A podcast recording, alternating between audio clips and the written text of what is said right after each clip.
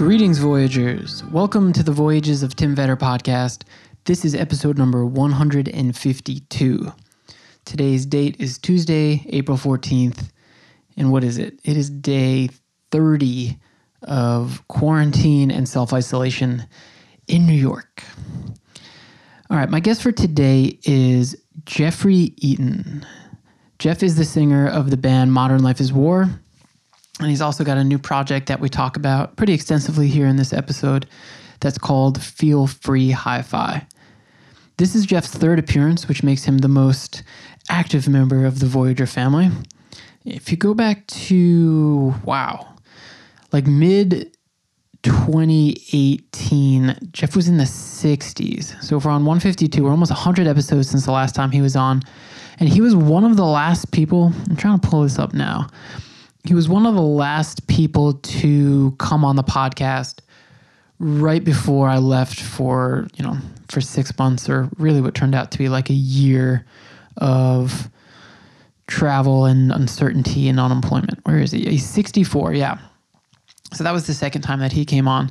And that was like just a couple of days after Bourdain's death, which maybe it sounds weird to say, like I didn't actually know him, but uh, felt weird for me because he had been an inspiration and that was quite a sudden thing and an unexpected thing.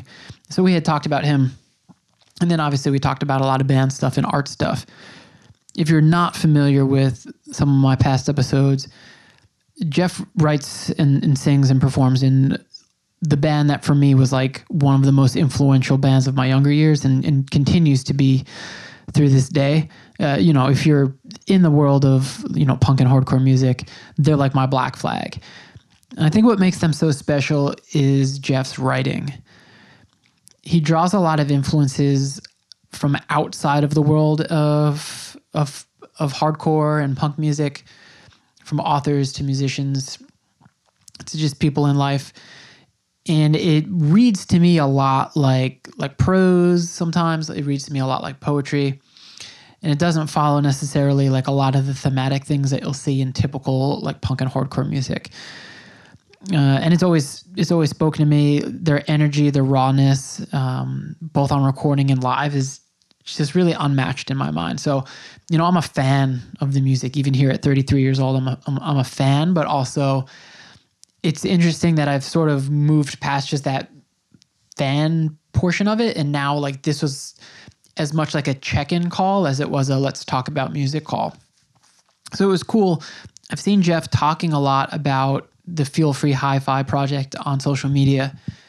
And so I was really interested in that. Like I had seen some like snippets of it and the the brief me uh, the brief content that I've seen about that has seemed really cool and the visuals for it are really cool. So it was cool to check in about that and about Modern Life is War and to see where he's at because the last time I had talked to him he was in um, in Arizona. I tried to connect back if if you were I never recorded about Death Valley actually, but I, I, tried to connect when I was out in San Francisco, and then just had to had to race out of town, so it didn't connect. So that was over a year ago, huh? So it's been it's been quite a while. So it was cool to connect and to catch up. And if you're a fan of the band and of his music, I think you'll be really excited to hear about some of the projects that are coming up that we talked about in this episode. Always grateful and uh, gracious to be able to spend some time talking to him and to, to hear about what's going on in his life. So this was really a, a cool treat for me and a cool check-in. And uh, one of the, you know, the good things that come out of this weird Corona time. You know, I'm trying my as best as possible to to find the positives and to be, I don't know if productive is the word, but to try to use this this time to my advantage as best as I can. And that's, you know, that's shown itself in being able to connect with people, which has been really great. So, uh, hope you enjoy this one. I am going to play uh, a song right here after the jump instead of the interlude music that I usually play. And that song is going to be Indianapolis Talking Blues. That is off of Modern Life is War's most recent, um, you know, seven inch single as part of that the Tribulation Work Songs uh, series that's been going on. And I picked this one because it's a departure from what they typically put out, and I think a departure from most of what you would expect to hear eh, from like from the genre, if that makes sense. Um, it's much more like spoken word. If if there's anything that they've put out that comes close to what this is, maybe Stagger Lee, because that was kind of kind of spoken wordy, kind of poetic, but also like very much uh, instrumental driven. Whereas this is this feels a lot more like spoken word and poetry. I bring this up in the episode, but I know he's a big fan of of Patti Smith, and like there's like a, a cool, clear, apparent um, Piss Factory influence. So if you if you don't know that that song that she put out, um, I think it was like on the the first release she put out. Uh, I think that was in Just Kids, but you can you can find it on YouTube if you're unfamiliar with it. But then then go buy it if you listen to it and you like it. I think you will. So again, that's Indianapolis Talking Blues, and that'll play right after this. And the name of that will be in the show notes for this episode if you want to go check that out. Make sure you buy their stuff. It's super hard, obviously, to be an artist right now, and wh- whomever you are, I'm, I'm sure it's super hard, wh- whichever situation you're in. Um, but if you're able to support some of the cool people here on this podcast, um, I'd certainly be appreciative if you did that. And I know that the guests would be, you know, would feel indebted to you for for supporting them during this time. Uh, speaking of support, if you want to support this podcast and keep these episodes coming, you can do so on Patreon. I have a Patreon account, and that is patreon.com slash the voyages of Tim Vetter. That's a subscription-based service. You know the deal. Um, some of the cool kickbacks are I, I have shirts that I've made, and I can send you postcards from around the world. When things open back up again, um, planning on being back out there to bring you some episodes from different corners of the globe. So the the Patreon account helps to, you know, fund those things and to keep these episodes coming. So if not, uh, feel free to hop on to social media, share it with someone, share it with a friend, a family member, or leave a, a rating and review because that goes a, a really long way to keeping these episodes coming. Awesome. Uh, so hopefully you enjoy this one. If you are a first time listener, make sure you go back and listen to the first two episodes with Jeff. I think that provides some some context into the the relationship that we have and sort of explains uh, you know a little more in depth my interest in them and provides some context and backstory to this. If you've listened to those two already, enjoy this one.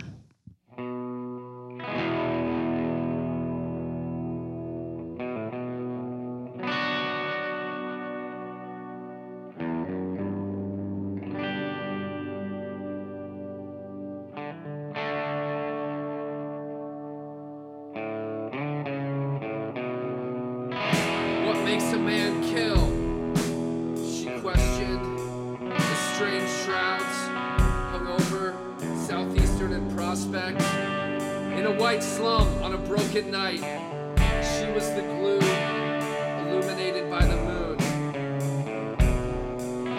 The sightings spray paint hieroglyphics scrawled on walls. What makes a man kill? She questioned.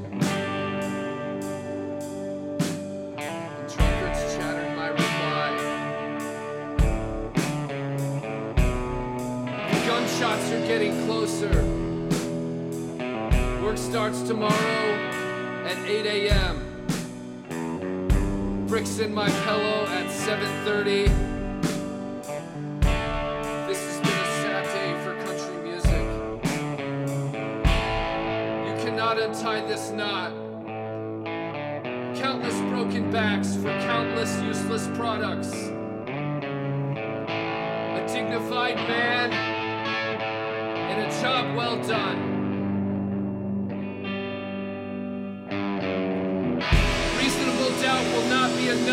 Avoid crucifixion in our nation of perverts. Attention fetishist shoppers. Thriving survival is your god. Leave lives in ruin if you must. We bleed tabloid.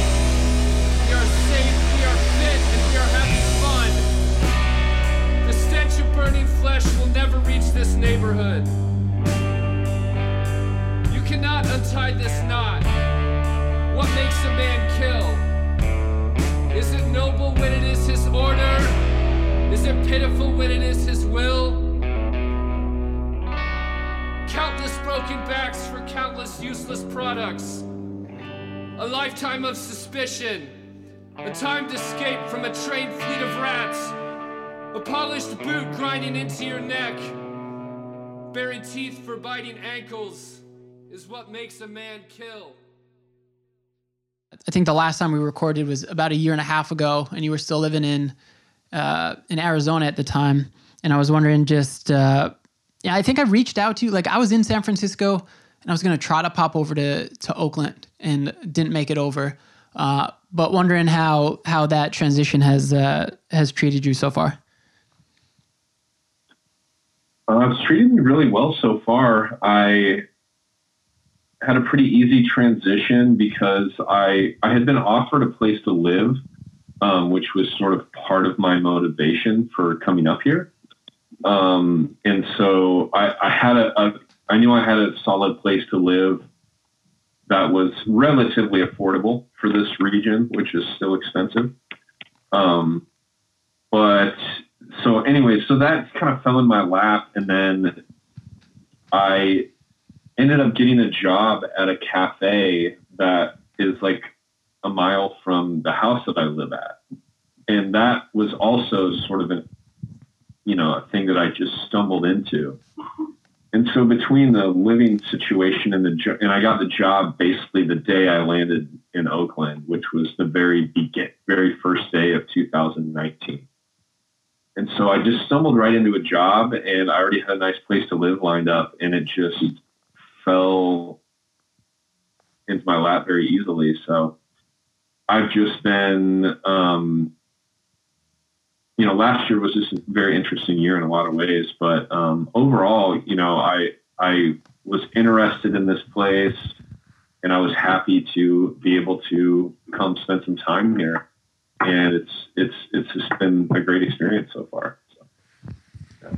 yeah, I mean, like obviously, people sort of online avatar is not always like a, a real representation of their life. But I, I, don't go back and listen to old episodes mostly because it's it's hard for me to listen to myself. But I remember that one yeah. being a, like a little bit dark. Uh, I had felt weird. It was like like in the post Bourdain, like the first few days after hearing Bourdain had died, and I remember talking about that. But seeing you, you know, interact in the in the digital world, like you seem uh, you seem to be pretty happy and in a good place. Is that fair?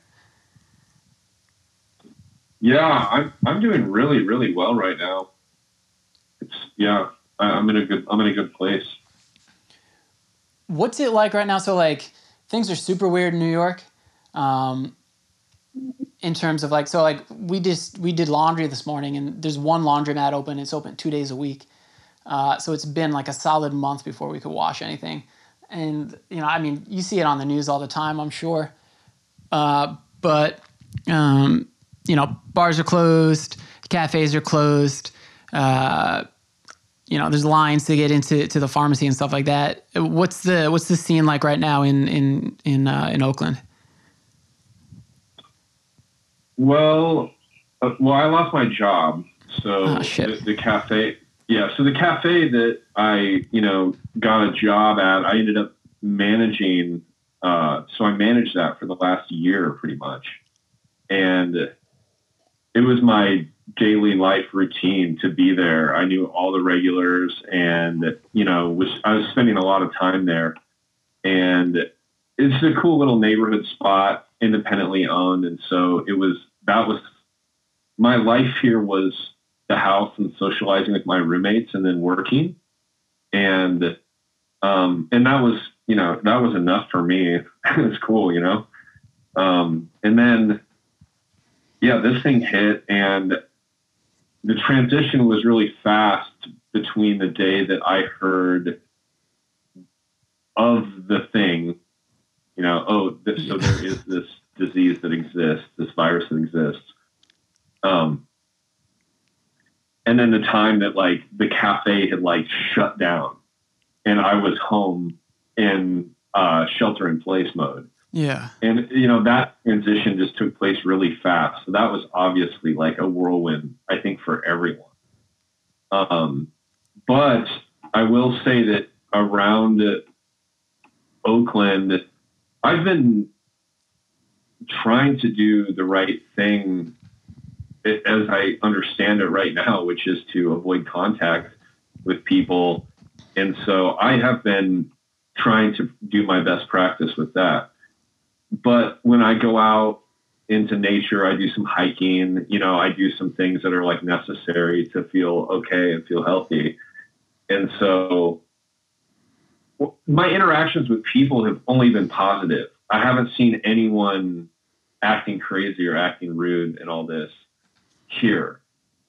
Um, but I, I like the people here, and I think there are a lot of very honest, like warm people here. It's part of the reason that I, you know, I moved here. So, so I think the people here, in particular, like right now, are handling it pretty well. I know San Francisco is different. San Francisco, I think, appears to be like a post-apocalyptic ghost town scenario. Oakland is neighborhoody and doesn't feel like that. Like I, you know, there's people at my neighborhood park. There's people at my corner store. There's people at, you know, skateboarding down the street. It just doesn't feel like everyone's in a cage, you know, hiding or something. Yeah. But the cities do give that vibe when I see photos and videos, but I haven't left, so I don't know. Yeah, it's weird here. Like my building is all Hasidic, and they put anyone who's, you know, like a Gentile, I guess, like a non-believer, up on the fifth floor. So that's where we are. But like the rest of the building is like, they do not care about Corona, so they're out and about and like not wearing masks and stuff like that. But like, Yeah. Im- immediately outside that area, it is a bit post apocalyptic. Like there's a lot of homeless folks wandering around, and th- they're the only ones that are out 24 7. It's weird, man. But I was thinking, like, Yeah. you know, I, I guess this is a creative venture with, that I do. Um, but, you know, as someone who is a writer and creates music, is being shut in like good for that creative process? Or do you feel like you're you're kind of being stifled? I feel like, yeah, I, I've been struggling with the sentiment that I have on a lot of this because this is such a destructive thing that's happening in the world, but in my life, I needed and wanted time more than anything. And there's always the financial pressure on time and the productivity pressure on time. And it's hard it i just always felt like i was coming like i was always a bit on my heels and trying to play catch up in life. Hmm. And the idea that i could just slow down for like an entire month and then another month and just have time to work around the house and be healthy and make food and just sort of regain my humanity a little bit. That sounds like a dream come true situation to me. But I thought it was totally, uh, I would honestly think about a scenario like that and, try to plan for it. Like, okay, if I save this much money, I can just take this time off you know, so okay, I'll save this many thousands of dollars and I'll take two months off and I'll get this time, this sacred time that I need to, you know, collect all my creative projects and everything that I have a backlog on. And you just think it's, you know, never really going to happen because in the economic system we live in, even if you save that money, if you do use it to take time off, you're just shooting yourself in the foot because now you're still on your now you're right back where you began. You're on your heels. You you know you're not you don't have what you need to exist in the world, and so you're constantly chasing after it. And so, I guess what I'm saying is, for me personally, this has been it's felt like such a great thing in a way, but I know that there's death and suffering and it's horrible. And ec- the economic repercussions i think are already clearly going to be more devastating to people than the disease related ones probably by far. And so it, yeah I, I guess i'm i'm trying to be very very aware of how bad things are and all the suffering but on the flip side like i feel fine and I'm dealing with it, but I'm I still feel like lucky to be alive and lucky to have a chance to help. Like I want to help, you know, but I don't know exactly how that's going to play out yet. But I want to help in all this for sure. Yeah, and I think that's fair. Like I think maybe there is like a little bit of almost like guilt in thinking like cuz I'm I'm thinking too like hey, I get to I get to do a lot of these episodes now, right? And obviously this isn't something that makes money for me, but now that everyone's home, there's some people I've been reaching out to for 4 years that are like now just getting around to being like, "All right, yeah, I'll hop on the podcast like I'm home." yeah, yeah. So uh, from from that sense, I can kind of exploit the time and use it, you know, to my advantage. But yeah, to, like economically, I mean, I don't know how deep into the weeds I want to go with this, but like just regular closing of businesses aside, like obviously that's going to be des- devastating. Like the the corporate takeover that's coming out of the stimulus is gonna is gonna have reverberations through like the rest of our lives. Um, and then like you know obviously for for creatives and like people yeah so like you play in a band i was reading i think it was like the times had put out that as we like slowly reintegrate into the economy that like venues might not open up to like the fall of 2021 i don't know if that's you know worst case scenario or if that's what's going to happen but like holy shit um that's crazy. I don't know. Yeah, the the whole process of this unfolding has been an interesting lesson in understanding or kind of like ability your ability to process information because I don't know what day the first word was uttered about it in our media, but our our curve of understanding of this whole thing has been so slow. It's like I just remember for a week or two at least, I felt like every day I would be like, okay, I understand what's going on, and then the next day I would wake up and realize that the day before I had no idea what was going on actually, and how serious it was. And so my my point being that even yesterday, last night, I looked at the news before I went to bed and I watched the president's address and I watched, which I'll talk about. the video one then from I- yesterday And then the other thing that I, I read was on the, the California state website that is the Western States Pact was formed. what's that holy shit i haven't heard about that that is basically three states on the West Coast California, Washington, and Oregon binding together to handle the crisis as a region. And it's sort of implied that the reason why they're doing that is because they don't feel that the federal government is being a federal government. And so there's a lot of underlying notions about that being people are saying things about you know secession and yeah it, it, it's it's point it's pointing to very heavy political things in my opinion i guess is what i'm saying. Yeah. It's very symbolic. Like why are why are three states making a regional alliance it, it's it's for it's for re- the reason and one of the things that's implicitly stated in the statement i mean you can read the statement it's pretty simple but one of the things the statement comes out and blatantly says is that they will be basing their decisions on science and logical approaches and not politics which is kind of a direct response to the way the federal government and you know the, the president's handling it so Yeah, there are a lot of things that seem, if you do look at it from a strictly logical standpoint and you take like the humanism out of it, it's like, oh, that makes in a way it makes sense, right? So I'll give you an example. Like they were saying, well, if you get tested and you have the antibodies that show that you uh, are now immune because at some point you had had, you know, COVID nineteen, you'll get maybe a bracelet or like um, I think Great Britain was talking about like a specific passport type that'll allow you to travel. And it's like, yeah, I guess that does make sense.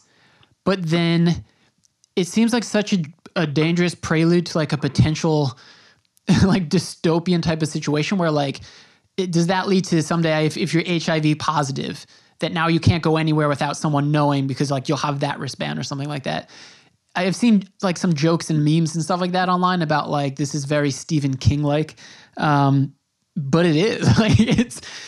I'd like to think that you know these things are all being done with the best intentions of everyone in mind, but then again, like you look at the stimulus, and there's sixty billion for the cruise industry. Like what the hell? Yeah, we're all going to get a thousand dollars or twelve hundred dollars, but we're going to be paying 10,000 in the long run. What's that? I had not heard that. What was the number? Um, I b- believe it's 60 billion just for the cruise industry. Like if you if you look at the billions that are going to to, to corporations from that stimulus, we're all happy getting 1200, but it's like you're going to be paying out exponentially more than that over the years in like corporate bailout money. like it's we're getting fucked, man. like it's not good. Well, yeah, I think that wh- what I, what I was my long-winded point about under you know the curve of understanding the whole thing is basically that I think each day now, starting yesterday, we're going to see a lot of social unrest because I don't think that there is any. I just think we're in for a lot of trouble, and I think I think everyone kind of is. That's dawning on everyone, and it's getting more and more serious. And I think the tragedy of that is that everyone kind of knows that there was a way to handle this that could have been so much better and I think the media's agenda. Uh, you know, I don't want to like get into like weird stuff, but like you know, the media is just so for profit, I guess, and then the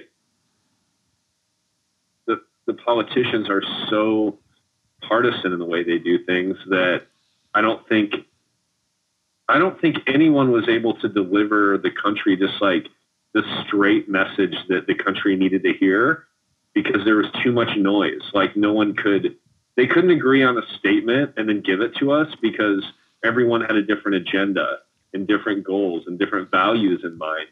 So therefore, we didn't get the important message that we needed.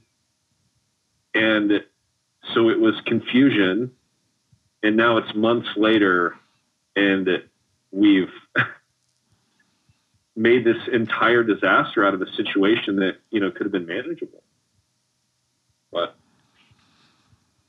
scary, scary. What's going to happen next? Yeah, it definitely feels. Um, it feels pretty surreal. um, it feels very, it feels very, very, very surreal to me. Yeah, and sometimes I'm wondering, like, that's sort of why I was asking, I guess, about about Oakland, about California, because like, I like I don't know. I, I'm assuming not every place looks like New York now. Like, I'm assuming if you've got a ranch in Montana right now, like life would probably still feel pretty normal.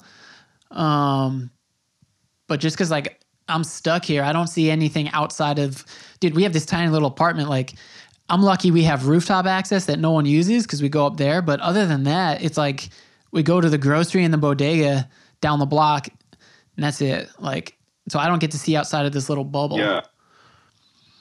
And how how long have you been doing that for? Um, how long have I lived here, or how long have we been secluded?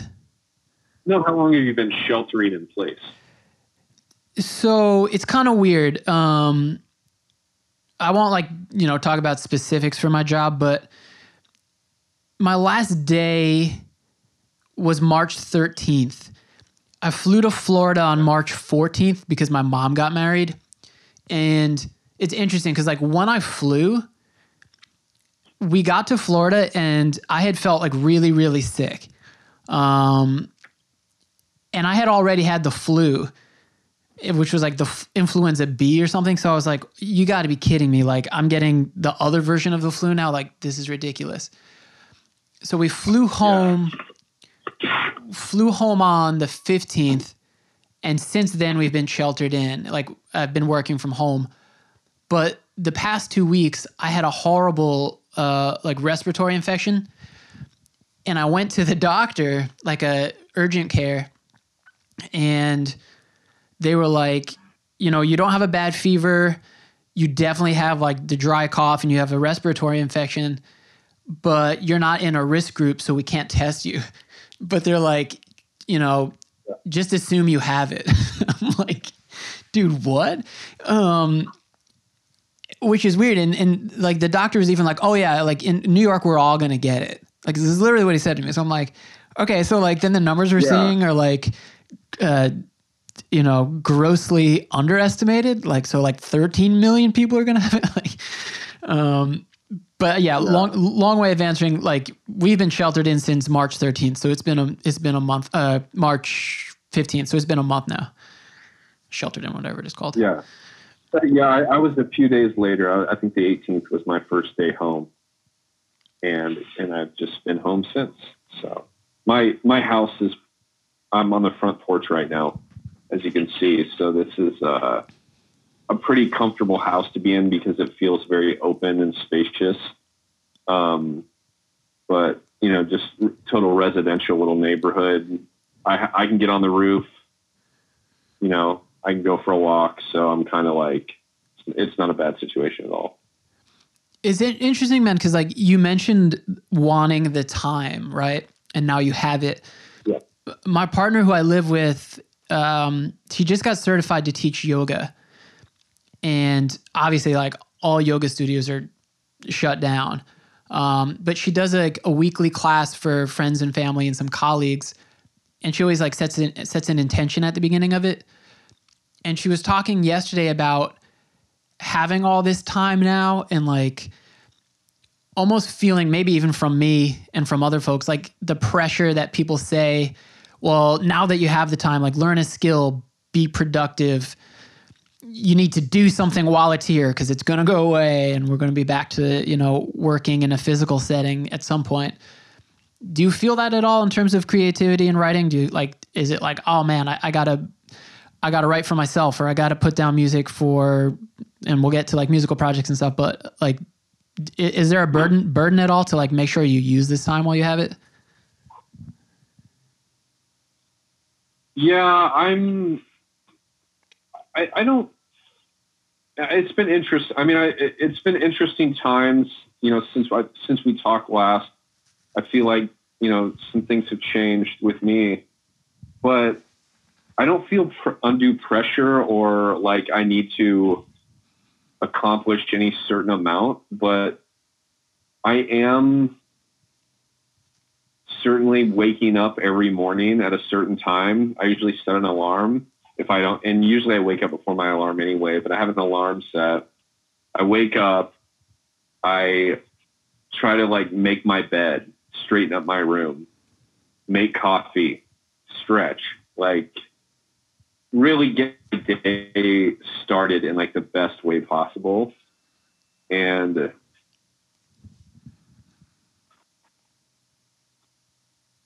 yoga has sort of become part of that for me, which I almost hesitate to say because I don't know a lot about it. But I've sort of been practicing my own brand of it here because I, I I'm not uh, trained in that or anything. But I've I guess I'm saying in terms of productivity or create creative pursuits, I'm just trying to spend my entire day being mindful and productive and awake and aware and just doing things that I ultimately know are good for me, like that I enjoy, but are also good for me. And so that doesn't include watching six hours of Netflix during the day. And that, or, you know, that doesn't include sleeping till noon or, um, I don't know, just, I'm trying to be very disciplined in just the way I live.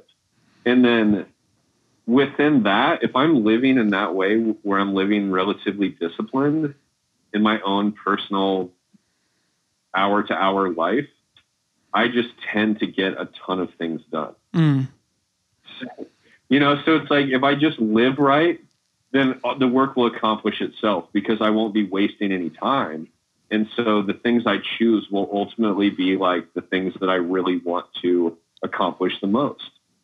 And so some of those things, that I, I cleaned my closet. Some of the things are just nuts and bolts, whatever. I painted. I clean the closet. I sweep the floor every day. I make my bed every day. But then I'm also writing songs and working on my book. Sorry, No, that's okay, man. We we've got city bus. it's uh it's Passover here too, so I've got like all these kids like out in the hallway like singing and praying and stuff. So there's lots of Yeah. stuff on my end. That's what's Uh, the so, so yeah, I, I, I'm again, I, I feel personally fortunate for the time, despite the fact that it's a, a bad situation uh, for for the world, and, and that includes me. So, um, well, yeah, I, I I've been having a great time writing, mostly for pleasure and writing huge amounts, like just pouring it out every day in all sorts of different formats and in notebooks and on my laptop and working on some visual poetry painting as well. And so I've been having a great time just working on my projects like all day, every day. And music, music has also been a part of that, um, but always writing, always writing. Did you say that you're working on a on a book book? Like to publish? Yeah, yeah, yeah. Is it a novel or is it poetry? It is an unconventional memoir. Oh, cool. Yeah.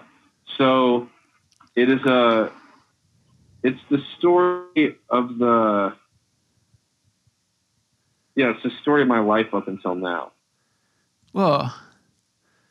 But just told through different in different ways. So yeah, I will use poetry and short stories and visual things and paintings and you know so it's going to be i guess sort of mixed media but not it, it's it's going to be a story it's it's it's something you can follow How far into that project are you? from being done Yeah.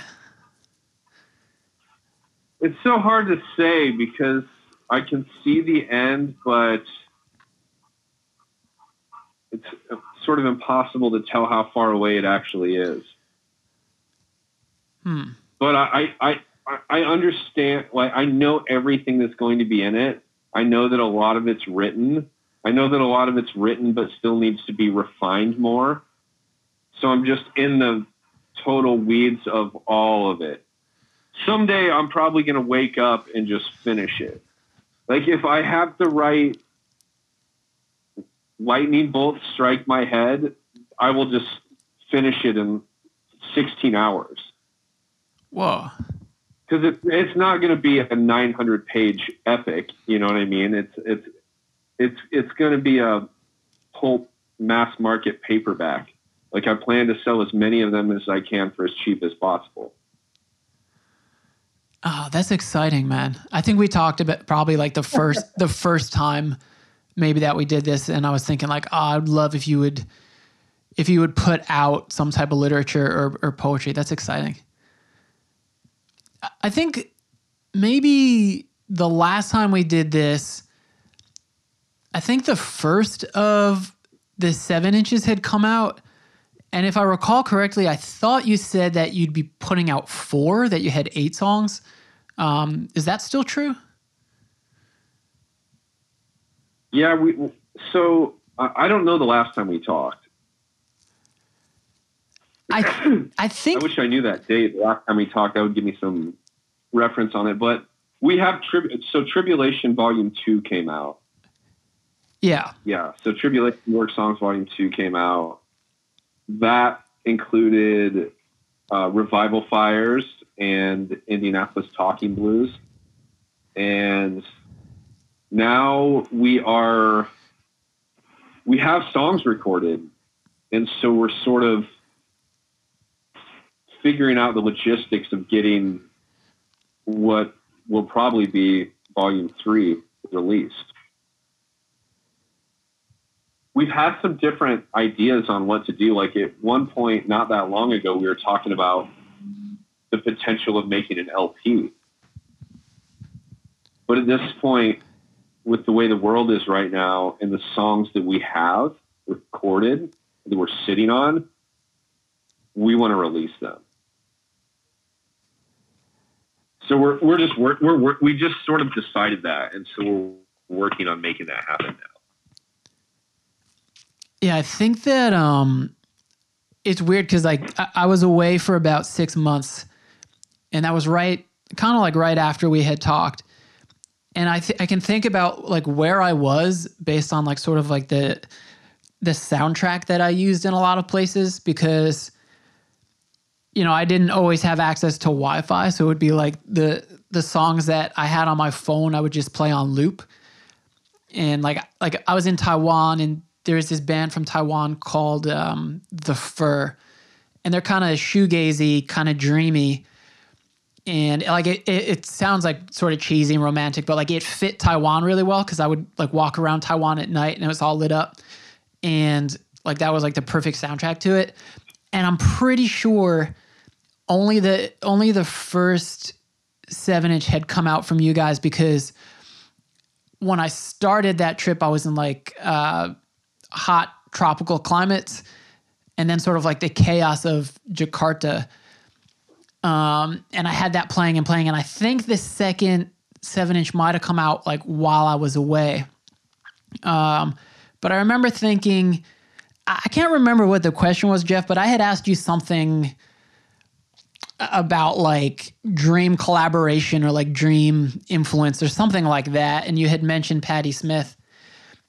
Um, and when you put out the second seven inch, the the format for uh, maybe I don't know if format's the right word, but like the delivery of your words for Indianapolis Talking Blues to me felt very much like uh, almost spoken word, like kind of like like a Piss Factory influence. I don't know if that's fair to say, but I thought it was like a cool Yeah, like a cool potential crossover into doing something in more of like a written poetry format if that makes sense i don't know um, Yeah, yeah. I mean that that song was a bridge for me, or it was obviously something that I, I specifically wanted to do. That then I was, you know, I was sort of allowed to be able to do by my band members because I, I know that creatively it was, you know, it's a certain choice that not everyone wants to hear spoken word poetry, uh, you know, with an instrumental backdrop, you know, when you want hardcore punk or whatever you want from us. Uh, but, and I, you know, I don't, it's like I don't want to change the essence to the band musically in any way that isn't um, genuine. But that doing that song felt really good and it was really fun to make the video and release it. It was very it was just exciting because it was so new and it was so fresh so it was exciting to me. And it and it felt like old days when you weren't so established and you were like trying to make a move. And so it, it just felt good to release it. Uh, yeah like proud of it. I mean, you mentioned the possible LP. Like, does Deathwish have plans to put out two more songs, or is there anything in the works for that? Do they have plans to what? I'm sorry. To do like a, a third seven inch in the series with two more songs, or no? Oh yeah, a third seven inch. Yeah. So, I mean, yeah, I think that's hopefully what's going to happen. Um, I just, I I'm not in on the planning of the. I, I, I guess Chris is talking to the label, is what I should say. Chris is talking to the label and not me. So I just don't know exactly what's going on with it at this moment. But so I hesitate to say anything. But uh, yeah, I think we're going to put out a new record soon. We have the songs done. We need to get it mixed. And so we're looking for the right person to mix the songs because they're they're four the four songs that we have are all very, very different musically. We're all pretty eclectic in their own right. And so we sort of want to pursue a unique way to mix the songs as well. Like just looking at each song very individually instead of as a lump. That makes sense. Yeah, for for like I was mentioning the potential uh, like Patti Smith influence. Is there like a a particular influence for those songs that are recorded sonically that might sound different from past stuff or not?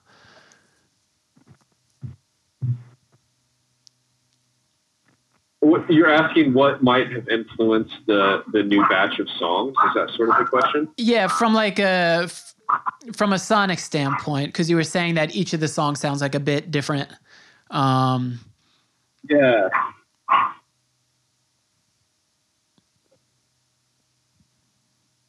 Um, yeah, I mean, we've been playing one song out live that is going to be on one of the records. It's called Survival. And it's an adaptation of an old reggae song. Um, but it, we essentially are playing it like a very fast, very primitive punk song. And so that the original song, you know, that we adapted it from was one of my favorite songs of, of my entire life. And so it was just an honor to be able to play it. And the reaction that we've been getting from it live has been really, really great and really interesting. So that's uh yeah, that's an exciting song that, that we're gonna put out. Uh, I sort of took a different vocal approach with it, and I had a lot of fun with my vocal approach to it.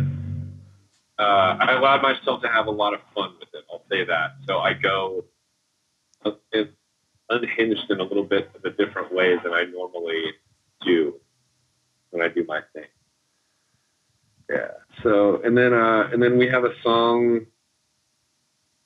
We have another song um, that is quite rhythmic and influenced by a bass line, and is sort of lo- more, I guess, focused on low end than loud guitars, and that's that's an interesting song too. Maybe maybe a little bit Clash esque and so yeah i mean like i'm i'm in my happy place in the band right now because we're just exploring different styles and we're exploring different styles that are things that i really really genuinely love and and want to do so it's it's yeah it's a pretty exciting time honestly i don't know if we're going to get to play together in person anymore but yeah well that i mean that stuff sounds exciting to me, man. um, do you like? Uh, do you pay attention at all to any of the people who are doing, you know, live remote music and like you know Instagram stuff right now?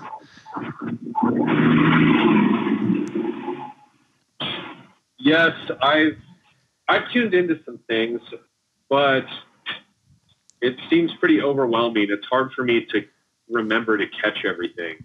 I really need to just choose what I actually want to tune into and then actually tune in and watch the whole thing because I hate looking at my phone all day. Yeah. Sometimes it seems easy to be on your phone trying to catch live things all day, and it, it seems like a waste of the day sometimes. But um, what have what have you seen that's been cool or that you would recommend? I'll, I'll start this out like kind of negatively. Um, eh, this is like a real place of judgment, but for me, when I'm looking at it, like in my mind, I have to I have to kind of parcel out what feels authentic and what feels like people like grasping for attention. Like maybe that sounds like super snarky.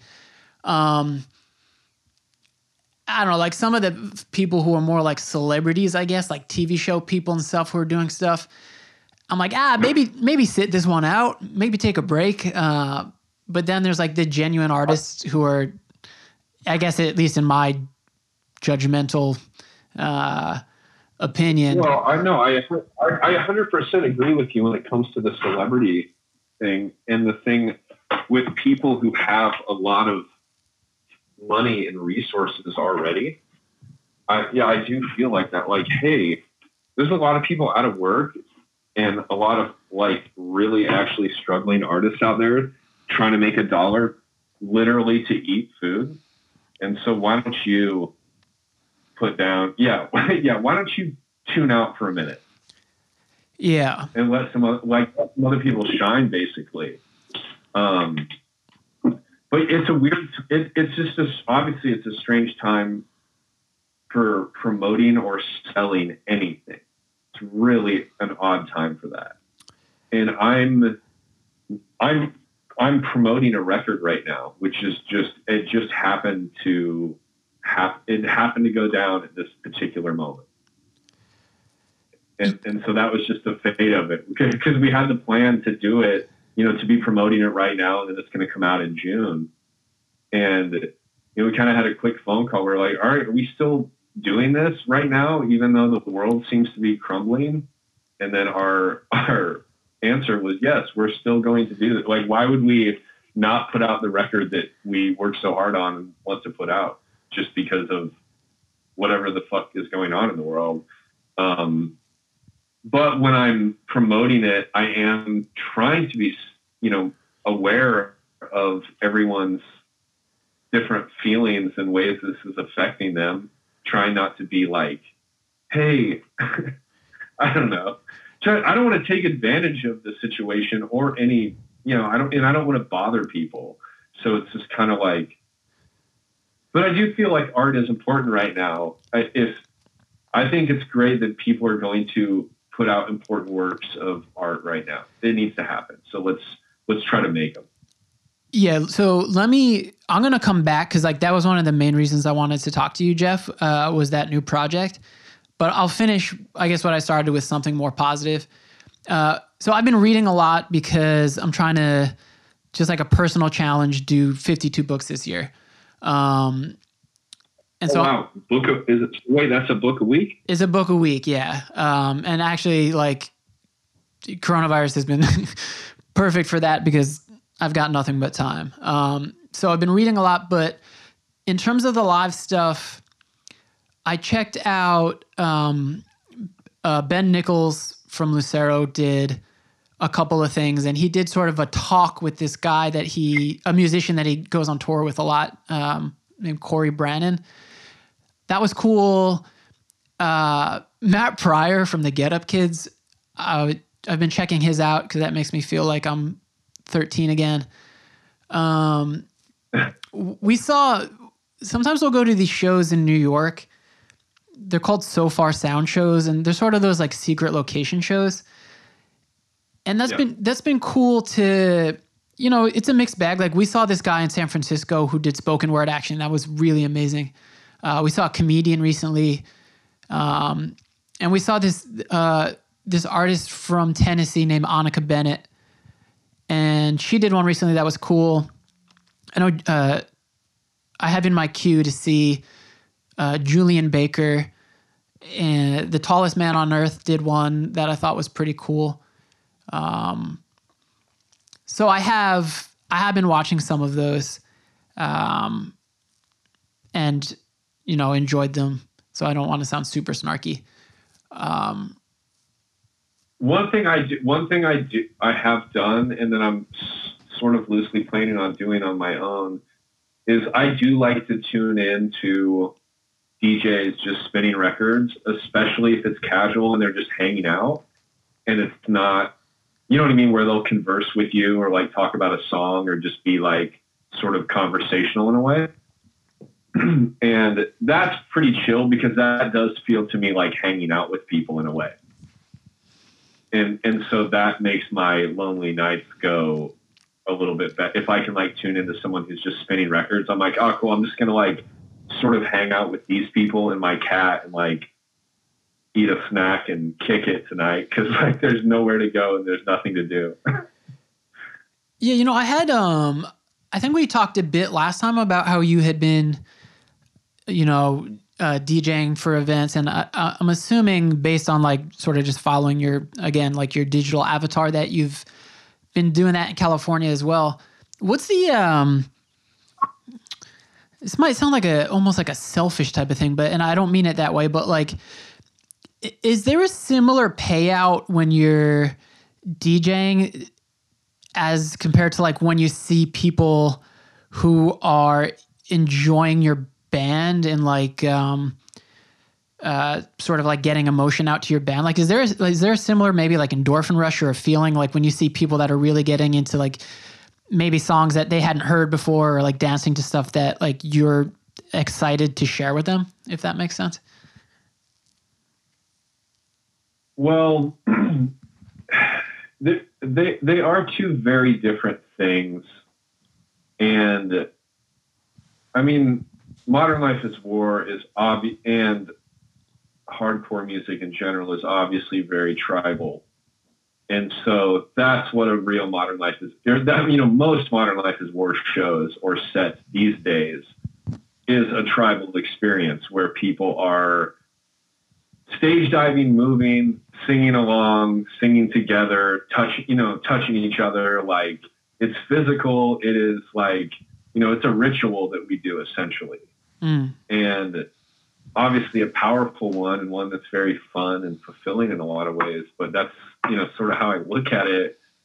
And the DJ thing is a bit more tricky because that's what I want out of DJing, but the it's very very difficult to get there with DJing because you're dealing with more of like the general public than you know like no one is just going to accidentally go to a modern life is war show and like end up partying with everyone you know it just it's like either you're intentionally going to have that experience or you're not and you don't know what it is or you don't understand it or you don't like it and so with DJing, it's just kind of like it's. I guess what I'm saying is it's harder to get to that level of excitement and that level of um, just sort of like spiritual bliss of having a shared experience with a bunch of people in a powerful way. Mm. But you can get there DJing, and when you do, it's a very different thing because compared to the band, it can be much more uh, joyous sounding or you know the music is different and it has a different um, it has a different emotional appeal to it so it's kind of like a you know it's like a i don't know. They're, they're both feelings of like relative ecstasy but one is very sunny and bright and joyous and you want to hug people and the other one's sort of like um, screaming against the evil system and trying to dismantle it and trying to be at war with yourself for the things that you know are inhibiting your own growth or your own life you know? So it's just more one is so dark and intense and heavy and the other can just be more free and um and really uniting of all people not just some angry ass kids who like this one punk band. Do you know what i mean? Yeah. Like like you i can go out with my records and cross boundaries with people that like can blow your mind because i have records from all different parts of the world that represent all different musicalities of latin america and mexico and You know what I mean? Like it, it's just it's a whole different it's a whole different thing. You know, African music like it's everything is so like like my record collection is sort of just like this tool that I can use to reach out to people. With Modern Life is War, it's like if you're a hip hop head and you're at this show, like maybe something will connect, but like probably not. And there's nothing, I can't reach out to you musically. Mm. I can't bring you in. We're just going to do our, our ritualistic thing that we do the way we do it.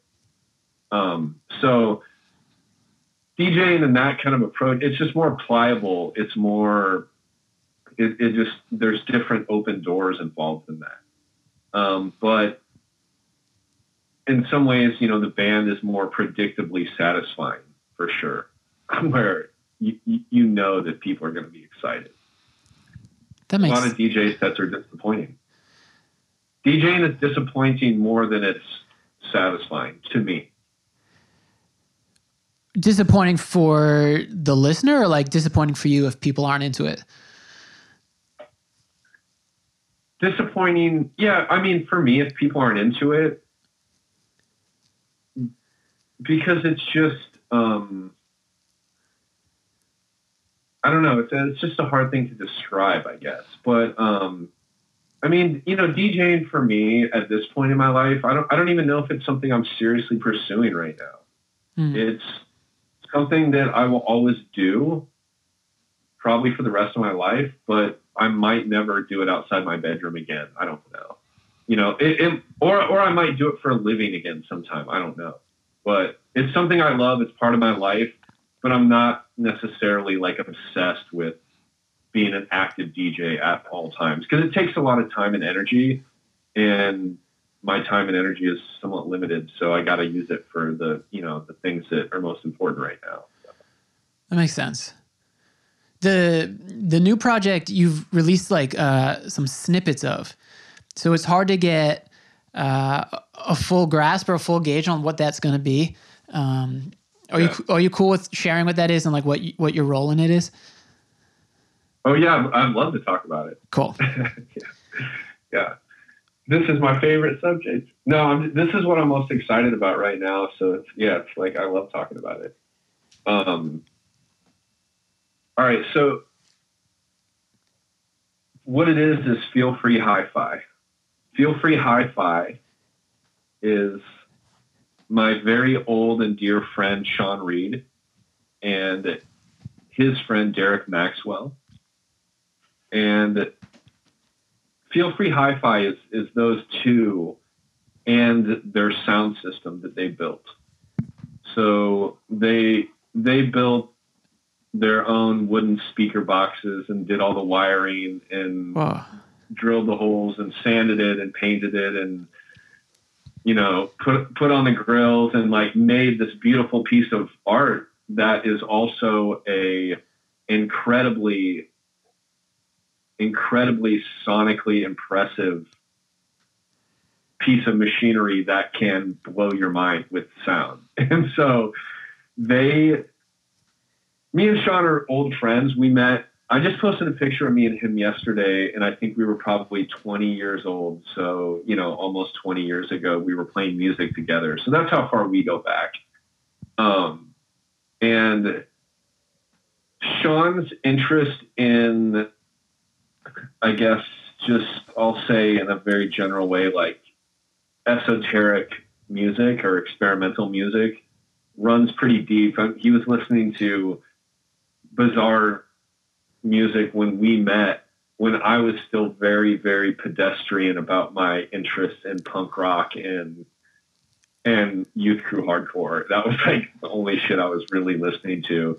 And then he exposed me to like all the weird stuff and and started getting me into different rabbit holes. So um our musical paths were very different through through life like after we played in a band together for a short time but the thing that he, did, he the thing that he did was played a lot of really um, experimentally based music and started a pretty influential uh, record label called Night People Records and um, and he played in a band called Wet Hair, and you know he's just done a lot of very cool, interesting stuff in his life. Uh, I think Night People did like 200 releases.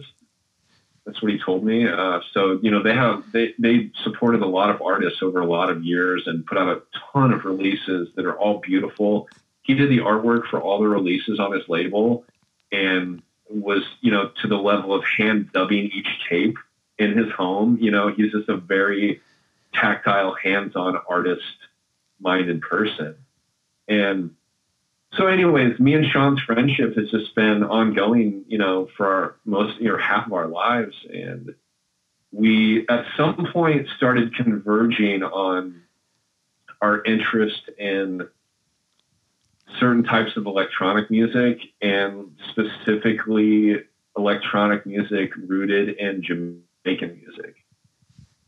So, getting into dance hall, dub, and those sort of genres of music, including the the hard digital stuff and the dark, you know, more um, more like political end of that, um, like Linton Kwesi Johnson or The Bug or that kind of music.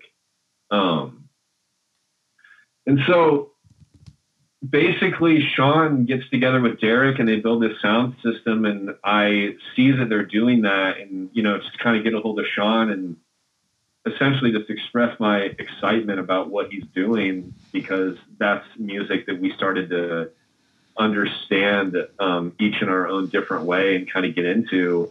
And then I saw that he was really committing to making that part of his life and creating that style of music. And so I was just immediately like hey, I'll like I will help any way I can or be involved in any way I can.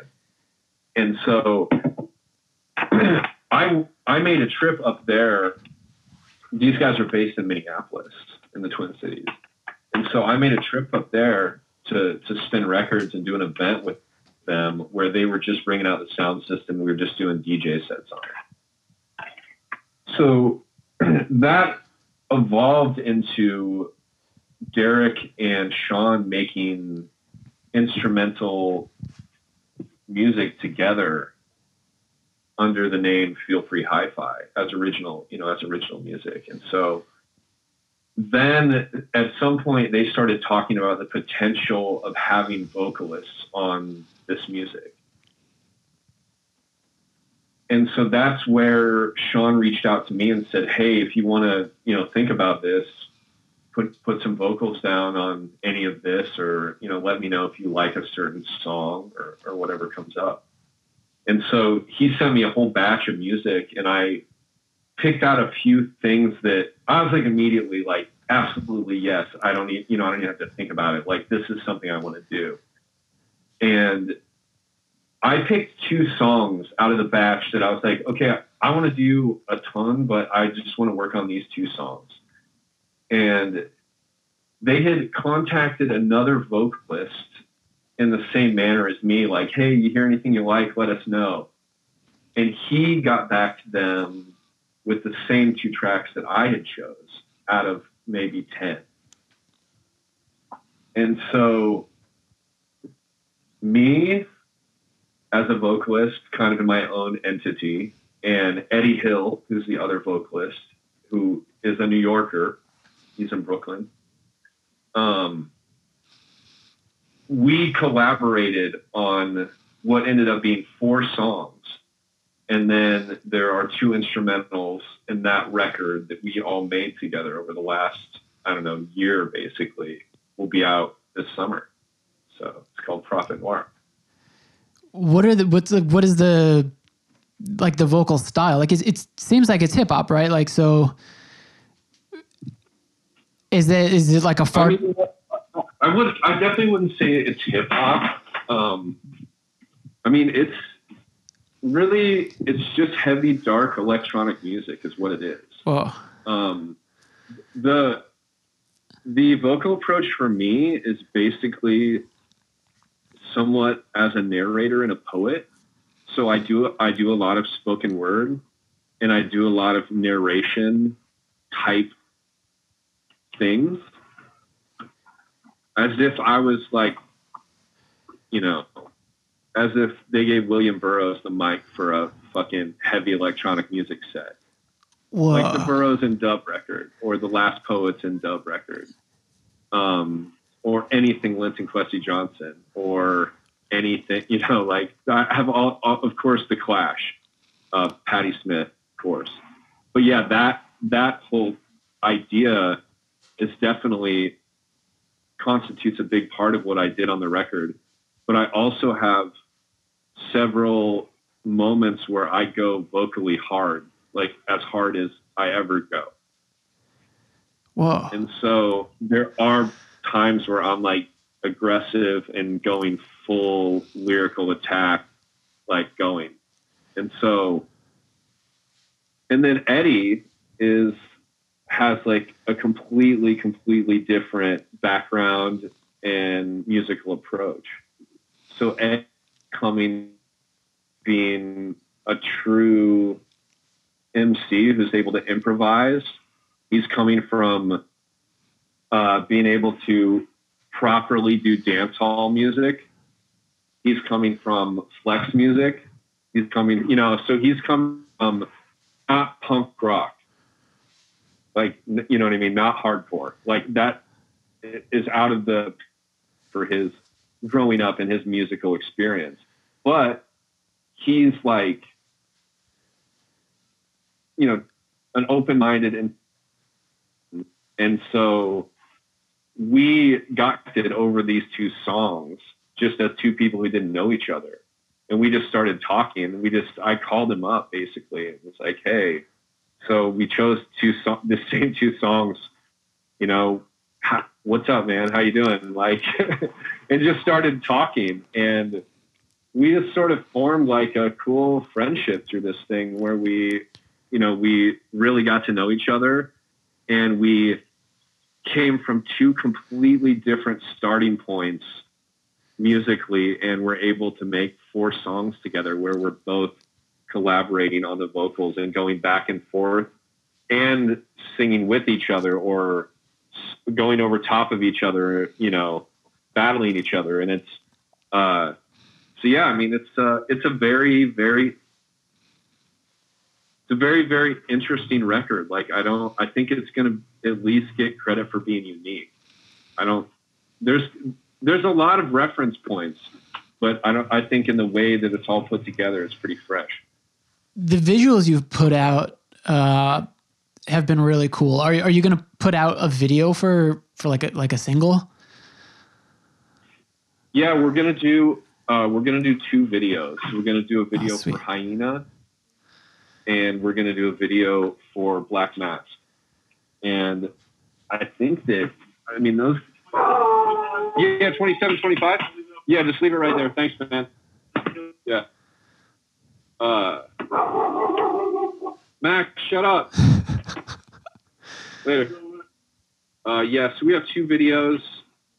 Hyena and black mask and they the hyena one we shot in new york actually just hanging out and like going to all these different spots and doing the lyrics together and just going crazy. So that that one is me and Eddie hanging out, just the two of us, and it's pretty. I think it's going to be a fun video, and I, I don't. The other one I think is going to be. I don't know if we're going to be in it. It might just be visual stuff, but yeah, we'll we'll have a couple videos drop for it, and uh, and the vinyl will will be out on on Digital Sting, which is the you know the house label, Feel Free Hi-Fi.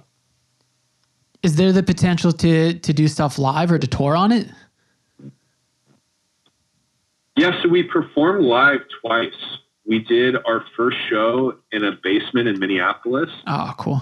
Uh, that was something like December 27th of last year. And then we did a set on New Year's in, in Des Moines. And so, and that's when we, so we were, we were together for a week and that's when we got together and finished all the recording and tracking for the record and spent time hanging out and like sort of becoming more of like a band type feeling. And then we, and then we went and did two live shows, just sort of established that we could well, I, I don't think any any of us doubted that we could do it live, but I was not nervous, but I was quite unsure exactly how it was going to play out because the nature of it is just so different than the way the band performs. Um, anyways, the the shows went really, really well. The Minneapolis show w- is one of my favorite musical performance memories of my life. Whoa. Was and it? that's just partially due to the fact that I had been craving to perform something outside of the band for a long time, and I find, and that was the first time that I got to do that in all this time. So it was exciting. And then the Des Moines show was a different beast, but again, we the Des Moines show was it was kind of a setup because we didn't really announce that we were going to do it, and we just sort of injected a set at 1 a.m. on New Year's Eve when people weren't really knowing that it was going to happen or expecting it or even being there for it. And so we were we were throwing the big New Year's party, and then we also did this live set that people didn't even know about. And so we kind of caught everyone off guard at that show. but we went hard as fuck, and it went. You know, the set felt amazing. So I, I can't wait to do Feel Free Hi-Fi live. We can definitely bring it live.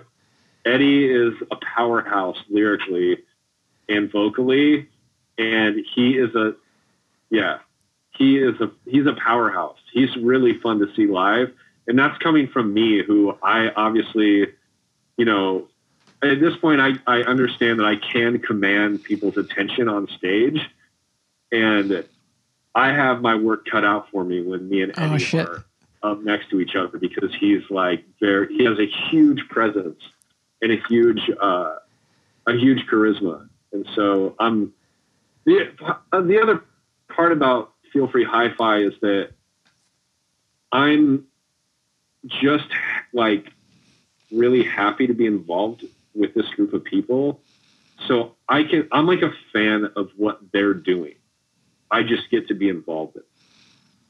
So I would want to be at the Eddie Hill show or like the Feel Free Hi-Fi DJ set. That's like that shows that I would want to go hang out at and be a part of. So it it doesn't I don't feel a sense of ownership about it exactly. I feel a lot of honor to be in that group of people, but I don't feel like it's my thing. Like I'm not the lead singer of the band. That's not how it is. Like I'm I'm part of a really small, tight knit collective, and I have a microphone. Like everyone, everyone has their weapon, and I have my weapon, and I'm part of that tight knit little group, and it's that's pretty much what it is. when you're writing, Jeff, like, do you? I know you're saying that you're writing kind of nonstop, but do you, when you're writing something, do you think like I'm writing this for Feel Free Hi-Fi, or do you take something that you already wrote and try to fit that in to maybe like the sonic part of that music, if that makes sense? For Feel Free Hi-Fi, most of the lyrics that I wrote were intentional for the purpose of Feel Free. Yeah, the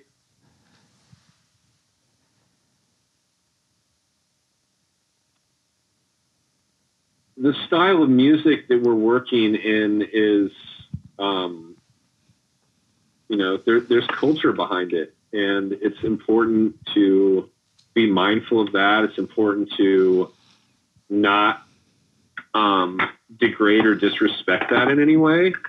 And so, and and I guess when you know when it comes down to it, I felt like I had some sort of political statements that I wanted to make, and I thought this was a great opportunity to make some of those, and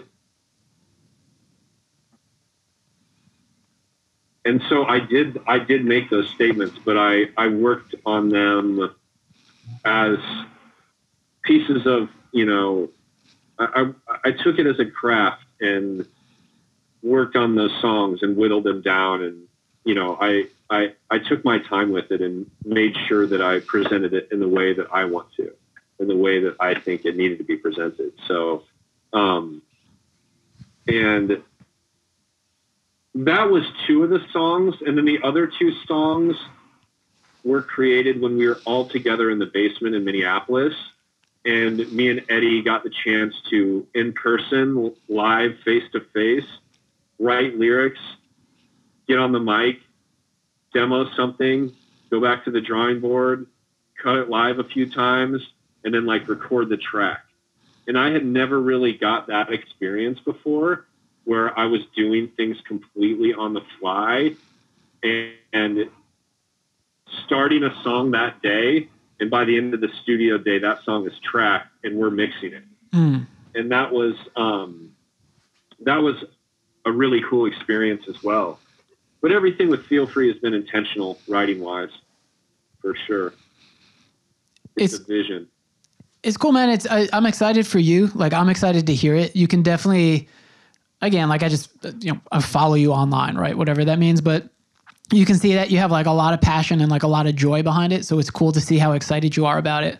Because I get, you know, obviously I get excited about Modern Life is War. So if you're getting super excited about a project that you're putting out, um, you know, I think that means it's going to be pretty sweet. So.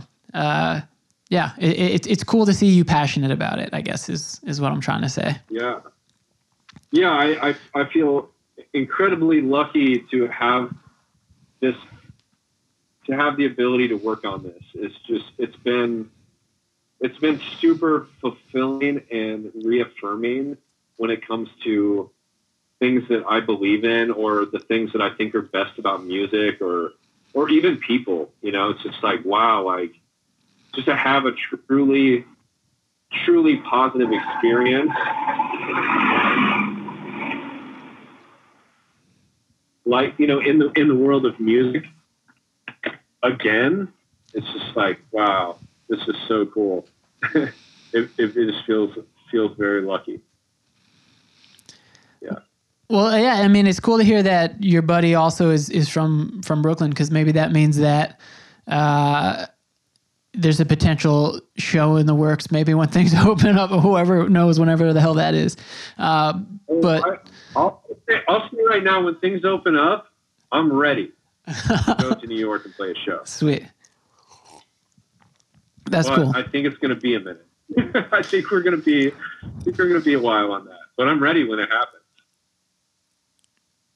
Cool.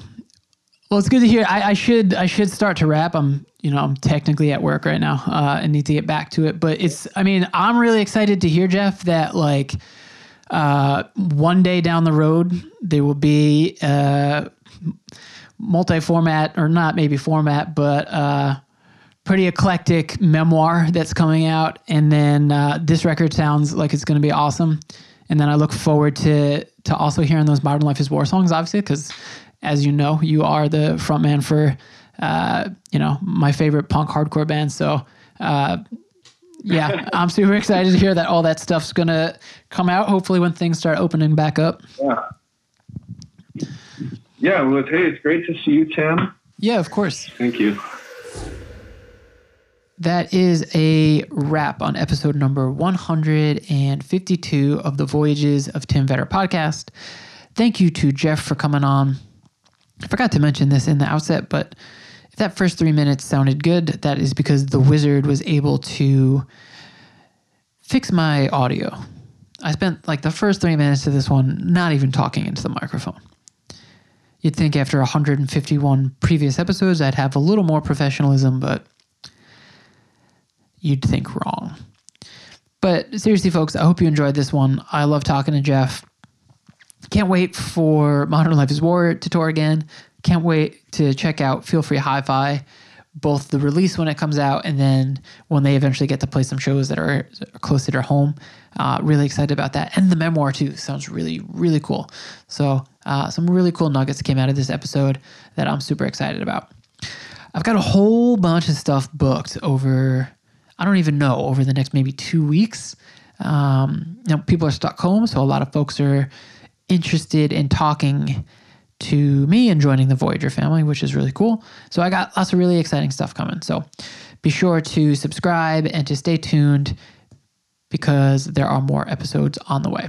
All right, folks, thank you. And as always, please take care of each other, especially now. But I will catch you next time.